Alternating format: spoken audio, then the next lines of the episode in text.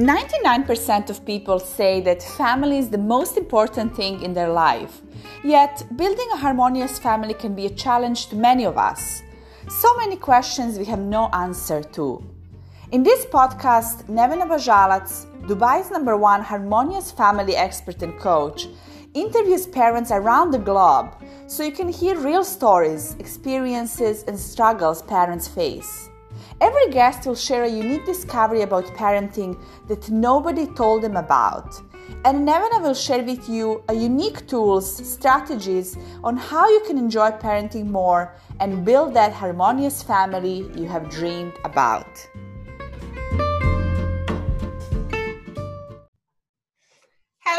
Everyone, and welcome to the new episode of Building a Harmonious Family with Nevena Bajalac. And my guest today is Alana Kay. Alana is originally from UK, and she's mother of and also an early years teacher. Now, when I met Alana and when I invited, invited her to be a guest on my podcast, uh, we had so many things to talk about and she had so many questions and so many information that she went through with her four children that we agree we're going to bring Alana again so we can talk about different things. So I'm looking forward to introduce her and welcome Alana and I would like just to hear Hi. more about your parenting journey, uh, about yourself. What would you like to share? So, welcome. Hi, how are you? okay, so yeah, um, I had my first child who's now 18 when I was 18 years old. Um, and I was working in a nursery, and I realized um, trying to work in a nursery with my child being in there was so difficult because he could see me and he'd be crying so I decided to start working from home. So I've become a childminder, mm-hmm. um, which I've done for 12 years. Um, so for those who and, don't know, uh, I, am familiar with it, but for those who don't know, what is a childminder in, in UK? Okay, so a childminder in the UK is um, like a home-based learning. So um, you just you care for the children in your home, um, you plan activities, and say just care for the children in your home. So how, how this works? Do people have to get a permit? Do you have to have police checks? Because we don't. Yeah, so yeah, you have to have a CRB police check, and then you have to do a basic um, uh, child minding course, a CACHE child minding course, um, and obviously then you still have to have insurance and other training. Um, but I now know that obviously it's um, there's a lot more training to be done um, to be a child childminder. It's not as easy as it used to be. Um, which is better and it's, it's, a lot more written work and planning so it's better. So at least the parents know that there's um, activities going on with the children and what's actually happening in the home yeah. instead of just leaving to, yeah, to play. yeah, that's, so that's, it's a bit more structured yeah. A lot more um, guidelines to follow. Yeah. So tell us so your first child is 18 how about the, uh, your other children? So then i have my daughter mia who is just just turned 7 mm-hmm. um and I have a nearly four-year-old boy called Oliver, and my little one who's 16 months, who's Harry. Oh, um, lovely. Yeah, he, he's a little preemie. He was. All right, so um, I, I wanted to ask you, just can you tell us also a little bit more about your your journey uh, what did you experience when you were a parent? And are there any differences? You know you have four of them right? Which is incredible. Yeah. so um, how was your journey from you know how, what was the difference when you had the first one and then you had a daughter? There was like an age a difference as well. So was this difficult for you? How did you found it? Did you did you know um, something different? yeah, I think just obviously when I had my son, I was younger as well. So I was only just started working in a nursery and then working with children and then um, being a first time mum obviously the challenges and um, just learning as you go along. Um, and then obviously having a child so later on you um, you do forget you forget everything you're starting all over again. But obviously I had more experience with age and obviously working with children as well. So it was a lot easier um, the second time around um, and obviously every time I've had a, another child it's but say every time you have a new child, you, you seem to forget everything. You you like starting all over again. And you forget you forget how long you breastfed. You, you forget um, making bottles or sterilizing, and there's little things you you do forget. So um, and feeding as well. Just um, when they start feeding, you kind of kind of thinking, what did you do when obviously that was a few years ago? So. yes, so every child, I guess, and every age group is different. So once they, you know, they were babies, now they're two, three years old, and you get another one, you completely forget about the struggles and things you went through when they were younger. So I definitely agree. And how are your children when it comes to uh, differences, personalities? Um, are they are they look alike, or uh, you know, when it comes to their character, or what challenges do you have uh, with them? I mean, do you um, have any challenges? I do have uh, a few challenges with each child, and their their personalities are so different. Um, so um, Mia Mia is very like when I was a child, very strong-headed, nose and mind, um, very quite cheeky, answers back. Um, and then my my four-year-old, he's um, he can be he's gets very frustrated quite easily, and he's very emotional. And um, as for me as well being an educator it's it's hard because when you're teaching and looking after other people's children it seems to work. They listen to you they follow you. But with my son he does not listen to me. And it's you know and i, I find it quite embarrassing to having to take him to nursery because he's he he bites as well. So he bites he hits he, he does he can't control his anger so um that's a big challenge I'm having and facing at the moment. Yeah, I find that. So I, need, I, I need your advice. I find it very interesting that as teachers, of course, we they always say teach uh, if you're a teacher, you should never teach your own children, right? And yeah. they will not follow you, they will not listen. So I, I, definitely agree, and it's very interesting to see where teachers we know all of these strategies, and then of course our children will challenge us in in so many ways. Uh, but when it comes to this, of course, it, it's about looking I think building his. How old is he now? He's four. He's turning four in a couple of weeks. So, yeah. Um, yeah, but when he was in nursery with a, a, teacher, he'd listen to them. But as soon as he was with me or in my class, he just would not listen to me, and he's, he's struggling to control his behaviour and his emotions. Um, he can be very aggressive, but then he's got a really soft um, emotional side to him. Gets upset with the smallest things. Mm. Um, so it's it's hard trying to to juggle um, how to talk to him as well about if he's done something, you know, his behaviour, because then he gets so emotional and so upset really easily. Um, you definitely couldn't raise your voice to him. so um, yeah. So what I would say, Alana, I mean, just because you asked me about this, I think first of all, think what would you do if you know if you were teaching or if you were in a position, you know, if you you have sometimes these challenges in your classroom. So just remember all the strategies we learn about, you know, how we should talk with them. And I know that they totally um, react different with us because we are now emotionally engaged. So if you're a teacher, you probably wouldn't be so emotionally engaged, and they feel this. So that's why mm-hmm. they they have totally different relationship with uh, parents and with teachers. But I think we maybe we need to uh, i would you know if we are doing any kind of coaching together and so on we would like dig deep to see what what else is happening because we usually transmit a lot of um, frustration and a lot of emotions. Maybe you mentioned you feeling guilt for certain things. So we transfer this and they kind of feel it. And we want to see why he uh, why he has a need to become you know angry angry. And he probably is very emotional. So he just needs to learn how to communicate this. And i think as he's maturing it should get less definitely. Uh, it should yeah. get less but i would definitely just observe and see and we would dig deeper uh, why do you think you know what is happening um, uh, also with you as a mother and how are you reacting and responding to his behavior and maybe what is triggering him also? We want to just write down and see what what is the, the things that triggers him and why he behaves in certain situation like that yeah, I think I think obviously since obviously Harry was born 30 weeks premature, and Oliver was my baby before. You know, he's breastfed, and he was mummy's put into bed every night and very uh, attached to me. And then when Harry was born, 30 weeks, I was spending a lot of time in the hospital. Um, so kind of daddy took over that role. And um, obviously Harry's um, got cerebral palsy, mm-hmm. um, which is affecting his um, his limbs, his he's broke his legs and his arm, and uh, he's taken up a lot of my time um, because he's like I'm carrying him around everywhere. I'm doing everything with him, Um, so I think it could stem from that. I mean, he did. He was. Um, he used to be a biter before this, from when he was one years old. Uh, but I think this has definitely got worse since having Harry.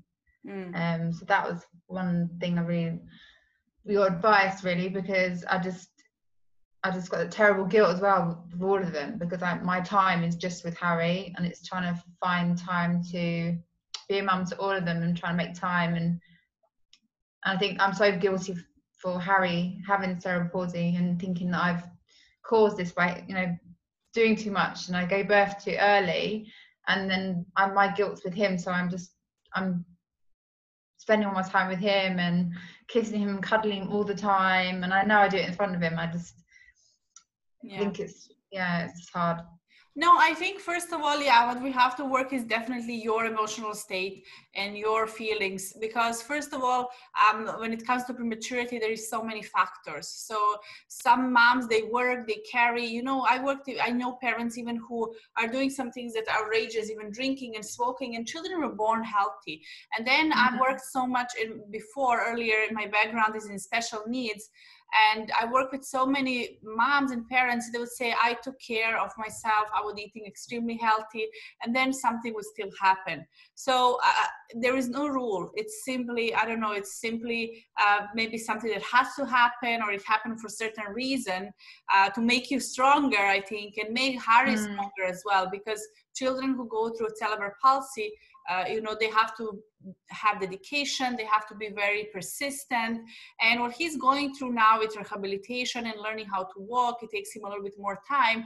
But i would like really for you to switch this mindset of you know oh pityness or i feel sorry for him. No because he can be a leader. He can become a leader for other people who are going through the same thing.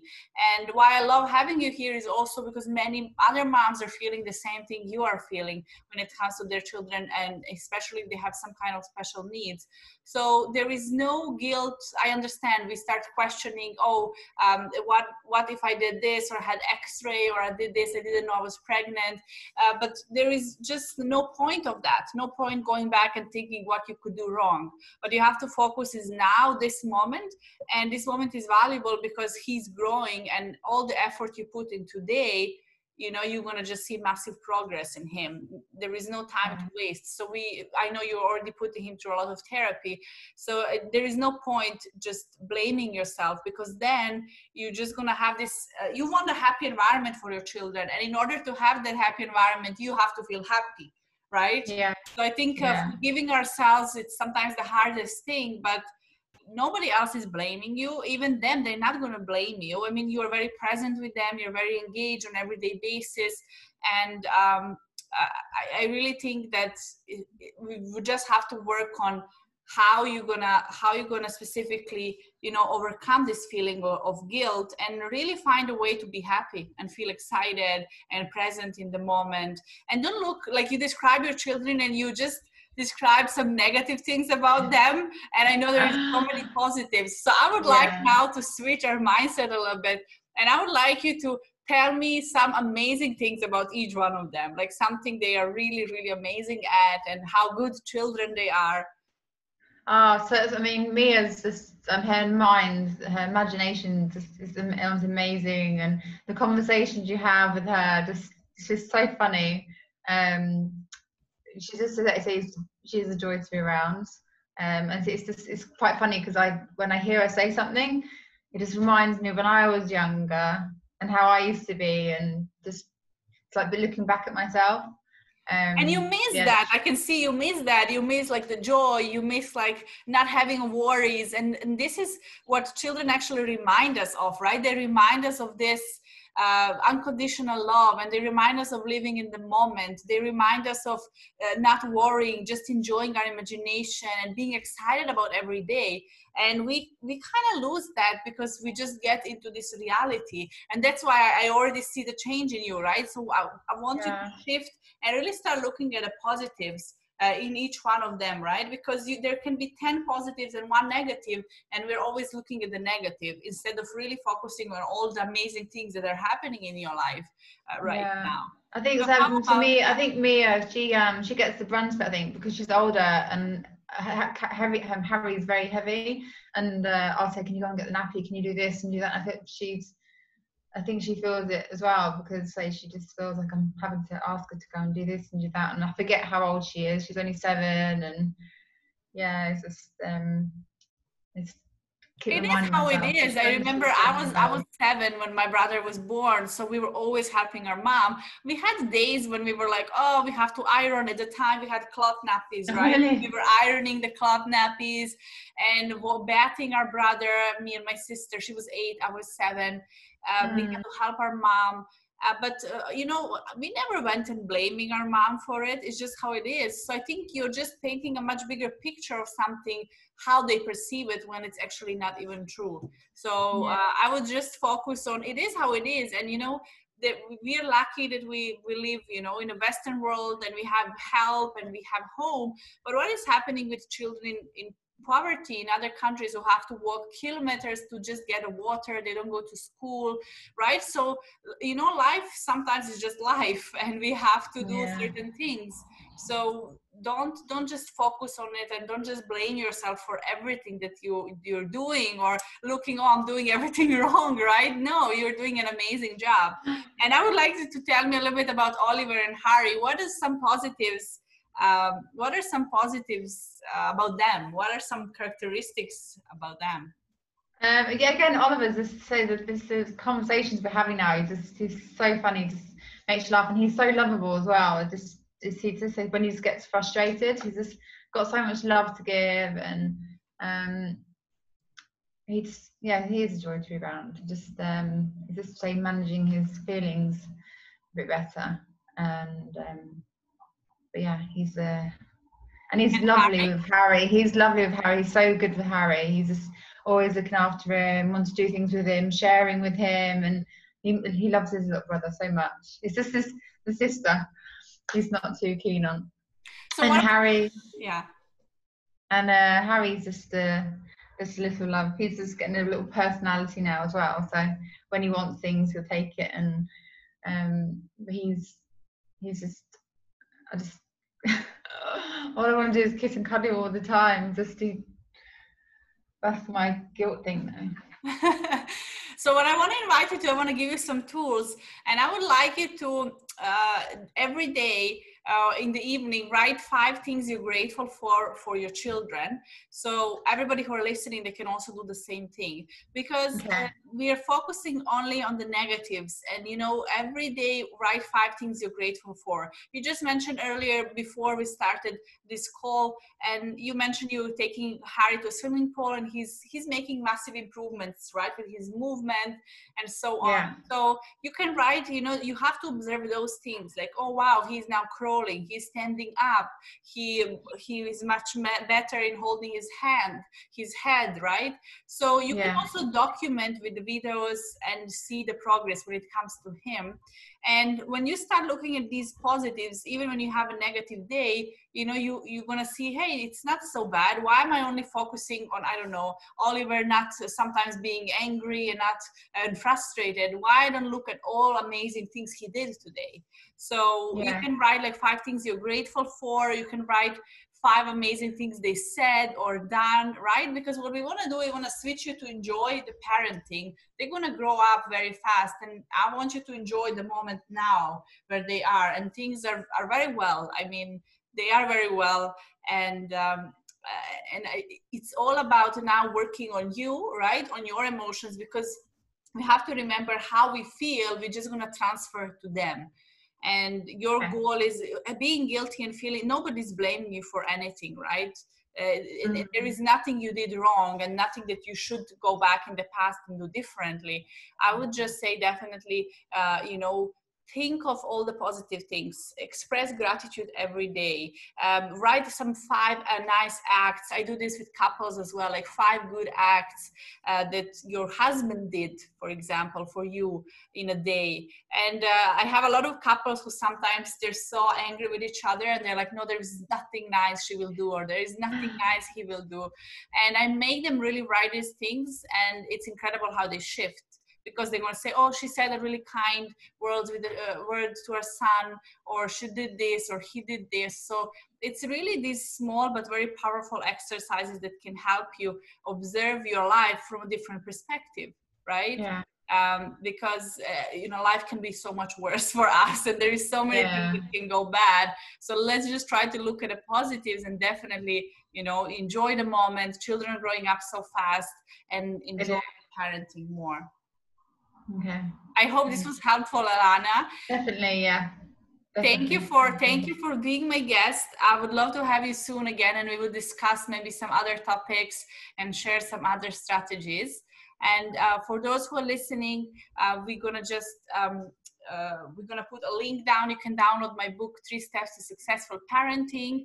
And also, if you are a parent who would love to share your story, you can just reach out to me, and we're gonna schedule a call and recording because I wanna hear real stories, real experiences, and um, things that other parents can benefit from your experience as well. Thank you so much for listening.